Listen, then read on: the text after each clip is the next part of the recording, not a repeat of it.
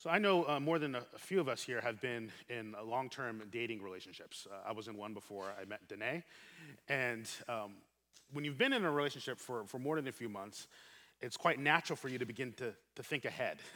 you begin to sort of think like, well, this is this is the person I'm going to be with. It's, it's natural for your mind to begin to settle around this idea that like, here's the one I'm going to be with, and here's what that's going to look like. Here's what that's going to feel like. Uh, we date in order to find people like that. And when you've dated for more than a few months, it's no longer, well, is this the person? It becomes like, I think this could be the person. And that's uh, scary, but also exciting. It, it, feels comfortable. It feels like, well, this is what it's going to be. This is what it's going to feel and be like, and, and, all the things. Your mind can't help but go that way. And, and it begins to solidify on that. Um, that's why, of course, uh, when you've been dating for someone for multiple months or longer, and it breaks up. Uh, that's why it's, it's so disorienting. Uh, that's why it's, it's, even devastating, isn't it? Um, you can look back, and I can look back at the relationship I was in and realize how it was much better for us, for her, and for me that we didn't stay together. In many ways, it's, it's easy to look back and see that. But in that moment, um, well, again, it, it's like the floor has dropped out from under you. Especially when you sort of are sure this is the trajectory I'm on with this person, and it all falls apart if you've experienced that, if you can imagine what that is, I think that can help you understand a bit of what happened to a man named Joseph 2,000 years ago. Uh, you heard in our passage, this guy, Joseph, is a Jewish guy who's, he's a good guy. Uh, he's got a good job, he's a carpenter, and um, he has a kind of job that it's not, I mean, he doesn't make a lot, right? I mean, many standards, he'd be considered poor, but he makes enough to be able to get married and have a family. And he's at that point where that's going to happen. Uh, he's met a young, devout Jewish woman named Mary from a solid family. This is the kind of woman you want to meet and marry and start a family with. And he's found it. And when we meet Joseph in our passage, uh, he is now in a committed relationship with Mary. He's, it says, betrothed to Mary. And betrothed is basically um, like a, a, super official engagement. um, back then, if you're betrothed to someone, you were legally committed to marry them. You sort of made this legal commitment. We're bound to one another. That's what Joseph and Mary had.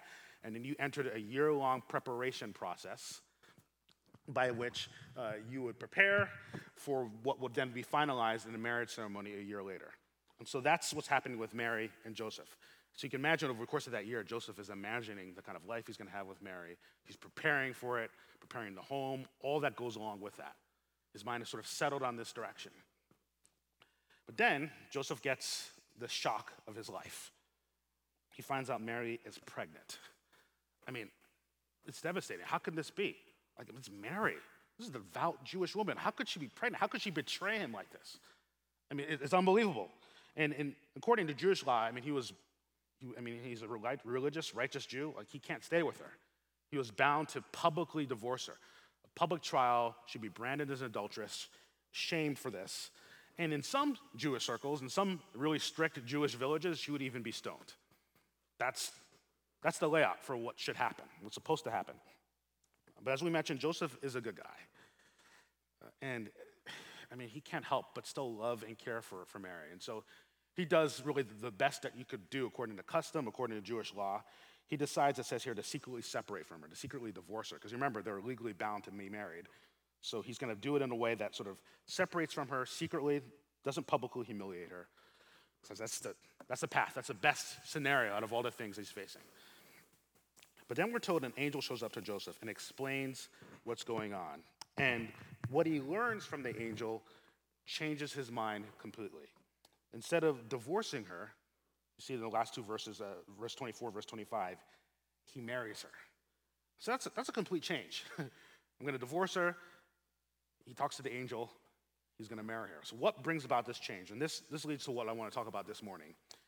Here's what the angel says to Joseph that changes his mind. Verse 20 Joseph, son of David, do not fear to take Mary as your wife, because what is conceived from her what's conceived in her is from the Holy Spirit. So Joseph learns, first of all, that what's happened, this pregnancy is through the will of God, by the power of God, by the power of the Holy Spirit. Something that should not be able to happen has happened. Mary is pregnant, and it's in fulfillment of a plan that God has initiated since the foundations of the world, a plan to send someone. Uh, we talked about this this last week, a Messiah, an anointed one, someone who's going to come from God. And the purpose of this Messiah we find in the next verse, verse 21. Here's why Jesus, this is, here's why God is sending this baby to be born. Verse 21 She, Mary, will bear a son, and you shall call his name Jesus, for he will save his people from their sins. The child to be born is coming to save. His name, Yeshua, translated Jesus in our Bibles, literally means the Lord saves. And that, that name, Yeshua, know, what we today refer to as Jesus, that was a common name. A lot of Jewish boys were named Jesus back then. But the angel is making a point. In this case, the name matches what he will do. This person, this baby, this person who's going to be born, Jesus, will actually do this. In and through Jesus, the Lord will save his people from their sins. And so that's the main thing I want to talk about this morning, just what that really means. Jesus comes to save us. What does that mean to say Jesus saves? And why is it important that Jesus saves? What does it mean that Jesus saves us? Why do we need saving from our sins? That's really where we're going to spend our time this morning, just that, that, that understanding. And so to do that, we got to break down the phrase that we see in our passage there that he will save his people from their sins. Just that phrase has a lot in it. So, what's the purpose of Jesus? Well, first of all, his purpose, what he, why he comes, is he will save, right? You'll bear a son, you're going to call his name Jesus, because he will save. That phrase, he will save, implies that we're in some kind of danger. There's a danger that we're in, and it's the kind of danger that needs saving, right? This is not in danger of like not returning a library book, right? This, this is danger that like puts your life at risk, right? So there's a danger that requires saving. But next part says he will save his people. What that's saying is that before the creation of the world, God looked out and saw people and said, all kinds of people, and said, I, I want to make them mine. He saw people, all these different people, I'm going to make them mine. They're going to be my people, my family. And I see already the danger they're going to be in, and I'm going to do something about it. I'm going to act. I'm going to do something to save these people. I'm not going to leave them in danger. And you should understand when, when God looked out and saw these different types of key people and said, I'm going to make them my people, my family, it was all sorts of kinds of people, all different types of people, people that we have like here in this room. So it wasn't God just sort of picking one set of people over another set of people.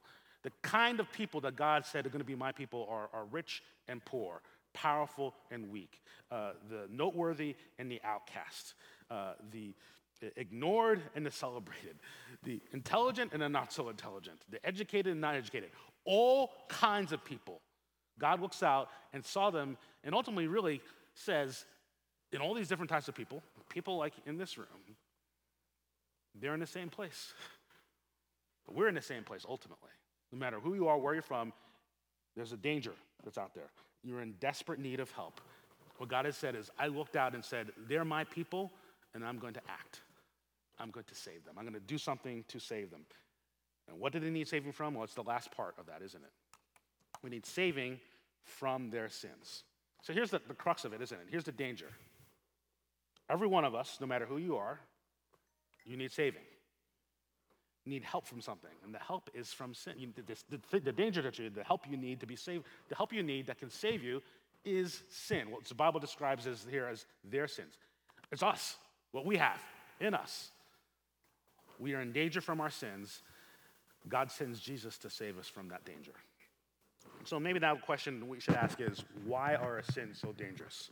What is it about our sins that that we need to be aware of? Well, there's a lot of different ways the Bible talks about sin. And, and if you've been in church a while, you've heard that concept of sin.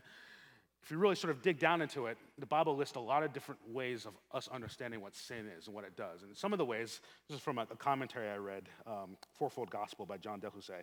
He lists some of the different ways the Bible describes sin. So the Bible could describe sin as a burden.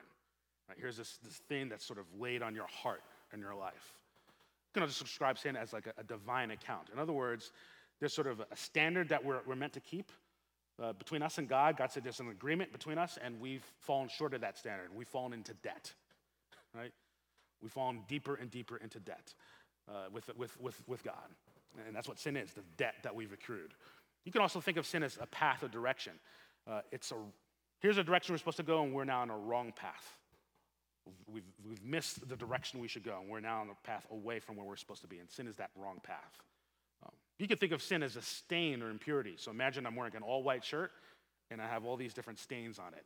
And, more, and the more time goes on, more and more different stains are on it. The stains is a sin, right? That's, that's what sin is. These stains, these impurities upon ourselves, upon our hearts or souls. You can also think of sin as separation. So we're meant to be close to God and to one another, and sin is us being separated from God and separated from one another. So there are all these different descriptions of sin. The thing I want to suggest is that there's a common theme in all these descriptions. And the common theme is that all these descriptions describe ways in which who you are, who you're supposed to be, it's been disrupted. It's been distorted. It's been lessened. Like you're supposed to be this type of person. You're supposed to think of yourself in this way. You're supposed to live in a certain way, but that's been disrupted and turned and lessened.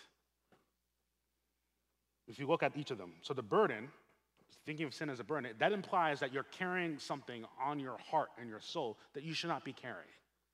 Like you should be running, but sin is making you limp, it's making you crawl.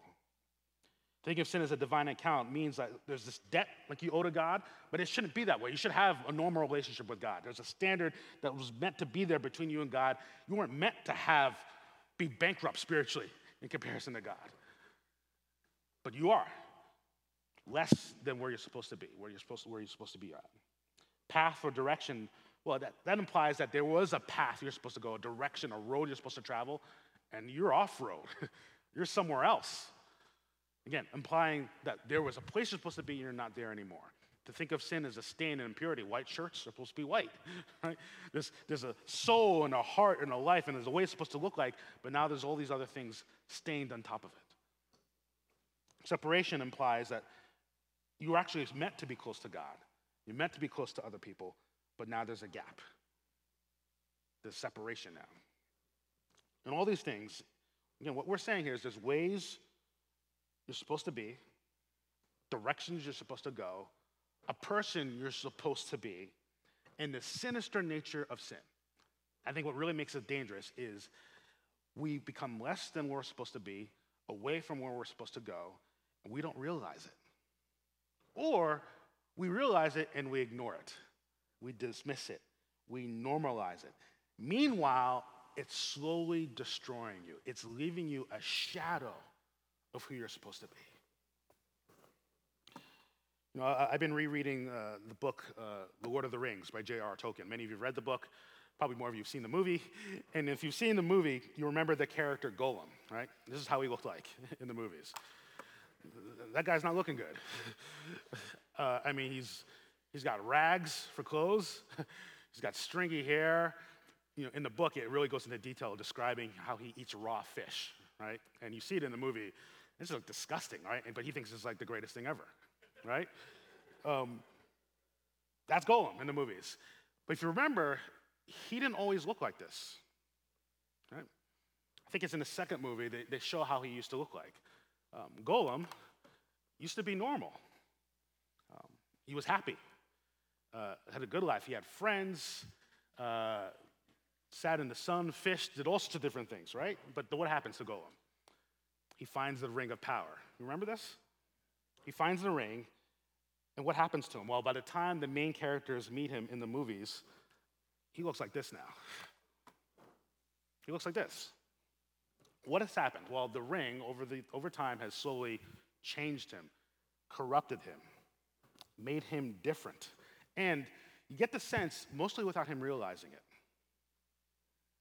like, he's convinced the ring is the best thing that's ever happened to him, that it's elevated his life. But if you read the books um, and you read the way characters interact with him, if you watch the movie, like, where he started and where he's at now is hugely different. I mean, it's the same person, but not really. It's a shadow of who he is. It's a, he's now living in dark caves, caves, mostly naked, alone, afraid of the sun, um, eating raw fish. What's happened is this thing has come into his life and he's normalized it, excused it, even accepted it. And what it's done is enslaved him. Eventually, as you know the story, it destroys him. That's how sin works, isn't it? That's how sin works. That's what makes it so dangerous. Sin is the burden, the stain, the wrong path that slowly but surely changes you. You often don't see it, you usually act like it's not happening. Meanwhile, your mind, your heart, your soul, if you have the spiritual eyes to see your mind and heart and soul, is becoming a Gollum version of yourself. So rather than a patient you, the Gollum version of you is short tempered and impatient. Rather than forgiving and gracious, the Gollum version of you is grudge holding and self righteous. Rather than compassionate and sympathetic, the Gollum version of you is kind of a gossiping mean girl. Rather than generous, the Gollum you is pretty stingy with their money and with their time. Rather than active and serving, well, the Gollum version of you is passive and apathetic. And here's the thing if you're honest with yourself right now, what you do is make excuses for the Gollum version of you. Yeah, I'm impatient and short tempered, but that's my personality. You don't know my background, what I've been through. Uh, I just went through this breakup or I just lost this job. That's, that's why I'm this version of me. That's, that's an excuse. It's a Gollum, right? You're trying to say me being naked and eating raw fish is okay. that's better than where I used to be. You being uh, passive and apathetic, you might say, well, I got a lot going on, I'm busy, etc. That's a Gollum you. It's a Gollum version of your heart and soul. It's supposed to be active and serving. I mean, on all these different things, uh, what we're saying is here's a version of who you are to be. What sin does is corrupt it and disrupt it, and eventually leads you to a hellish eternal death. The Bible says. It doesn't have to be that way. I want you to understand this morning the Gollum version of you that's in your heart and your soul and mind is not who you are supposed to be. Let's say very clearly it's yucky and it's ugly. It's not who you are supposed to be, it's not where you're supposed to be. Just because you've accepted it and, and normalized it doesn't mean it has to be accepted normalized. There's something that it shouldn't be there. The Bible describes it as sin in all the different ways the Bible describes sin. What the Bible wants you to understand is the normal version of you is one who glorifies God. In other words, the normal version of your heart and mind and soul is someone who recognizes and is drawn to the beauty of God and the sovereignty of God and the goodness of God. You recognize it, you celebrate it. The normal version of you is someone who reflects God. That means you're someone who, in your heart and mind and soul, you reflect the justice of God. You reflect the mercy of God. You reflect in your heart, in your mind, in your soul, and in all the different ways that manifests itself, you reflect the love of God. That's the normal you. That is who you're supposed to be, what God created you to be. And part of the journey here is just recognizing all the ways in which you aren't that the places in your life where you've fallen away from that. And however you want to describe that, it's a burden or it's a debt, a spiritual debt you're, you're accruing, or it's a stain, all the different ways. The Bible just sort of a lot of different ways of saying, here's where you're supposed to be, and you're not there. You're a worst version of yourself. So that's why we need saving, isn't it? That's why we're talking about we're talking about this morning. That's why Jesus comes. Jesus comes to give up his life for us so that the burden can be lifted, so that we can be redirected on the path that we're, to the path we're supposed to be, so that the debt can be removed, so that the stain can be removed. Jesus comes to save us out of the sinful Gollum version of ourselves so that we can be made into the self that God already sees you to be. So that you can be the self God created you to be. And that self is free of sin and instead is full of the Spirit of God. That's who you are. That's what God wants for you. And here's the thing only God can do it. Only God can make this happen. That's why in our passage we see God realizes, like, this is a big deal. like, this Gollum version of my people that they're selling for and normalized that they're trapped by, like, they can't free themselves. So this passage tells us God said, I need to personally get involved, and that's exactly what he did. When we think of Jesus, we think of someone sent by God, but we should also see someone who is God. Jesus is God come to personally save us. He is God born among us. Verses 22 to 23, it says, All this took place to fulfill what the Lord had spoken by the prophet. Behold, the virgin shall conceive and bear a son, and they shall call his name Emmanuel, which means God with us. So, what this passage is not saying that Jesus sort of had another name that people called him by. when he was walking around. It's basically saying this is a, more of like a title, a way for us to understand what Jesus is about, another way to understand what Jesus does to save us. It's a way of saying Jesus comes to save us, and the way he does it is by coming and being among us. God himself coming and being among us. See, to be saved, we need God.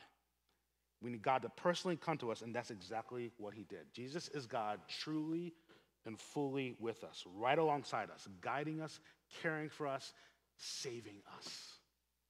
Jesus is God himself. If sin is the problem and God is the solution, Jesus is God personally applying that solution in the person of Jesus.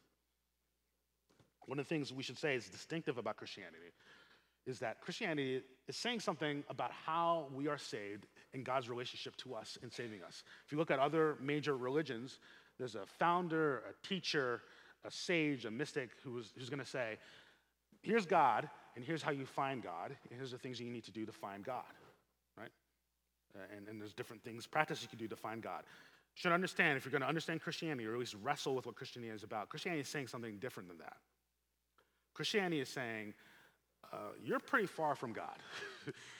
and I can tell you where God is, but you're not going to get there.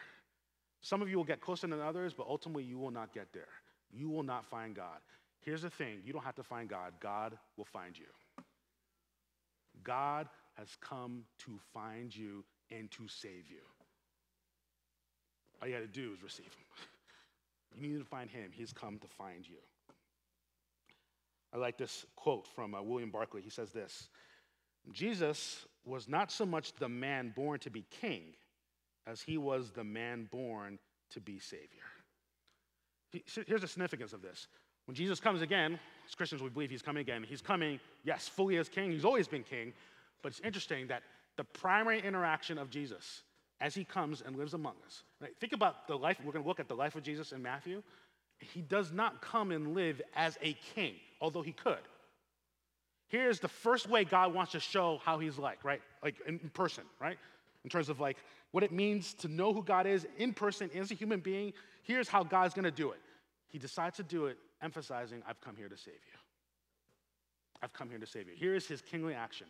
I come to use all my kingly power and authority to save you. That's how much he cares about us. That's the danger that we're in. And this is how much God has invested himself personally to save us. He comes and lives among us and does everything that's necessary so that he can be at the place to pay the debt, to lift the burden, to cleanse us from sin, to save us, to save us into being who we're meant to be.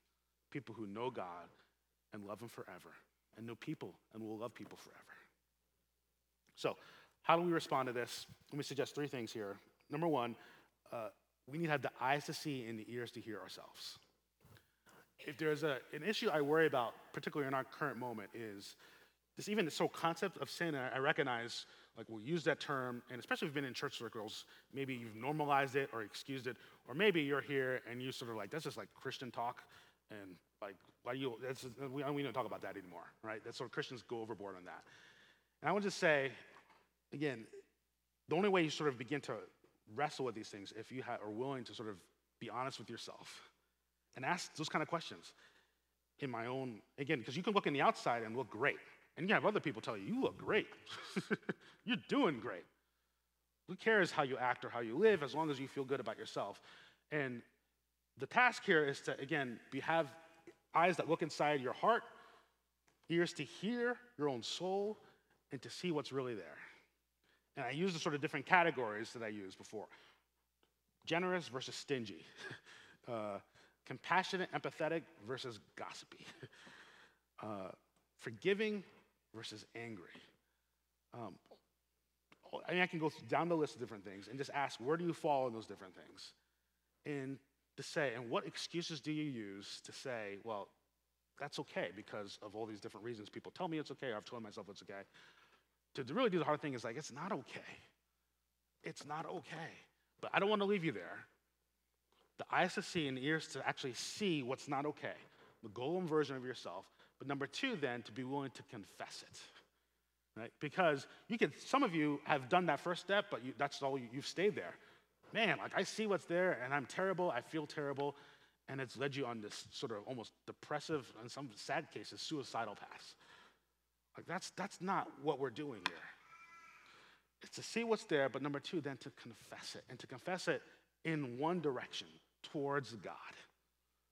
The only person who can receive it and not say, Yeah, I want nothing else to do with you, push, push away from you, or maybe despise you, when we confess the things that are actually there, and when we do so on a regular basis, one of the things that's important about coming in spaces like this on a regular basis is a chance to, at least once a week, say, Look, here's where I'm at.